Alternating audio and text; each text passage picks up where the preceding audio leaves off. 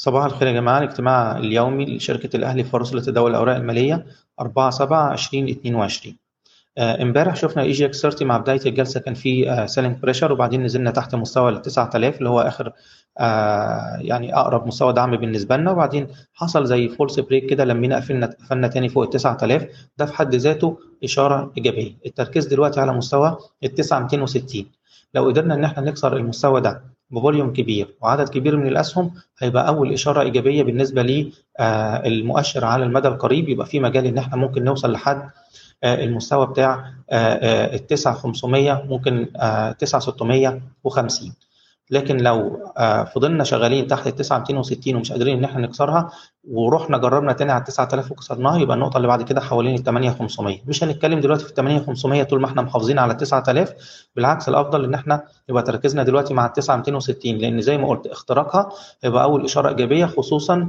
إن إمبارح السي اي بي حافظ على مستوى 36 ولم 200 فلو قدر إن هو النهارده يقفل فوق ال 37 وربع لو لقينا طلبات كويسة مثلا ب 37 وربع ممكن يبقى في مجال اليومين الجايين إن إحنا نجرب تاني على ال 39 جنيه. شكرا. إيضاح الشركة غير مسؤولة عن أي قرارات مالية يتم اتخاذها بناء عن هذا التسجيل.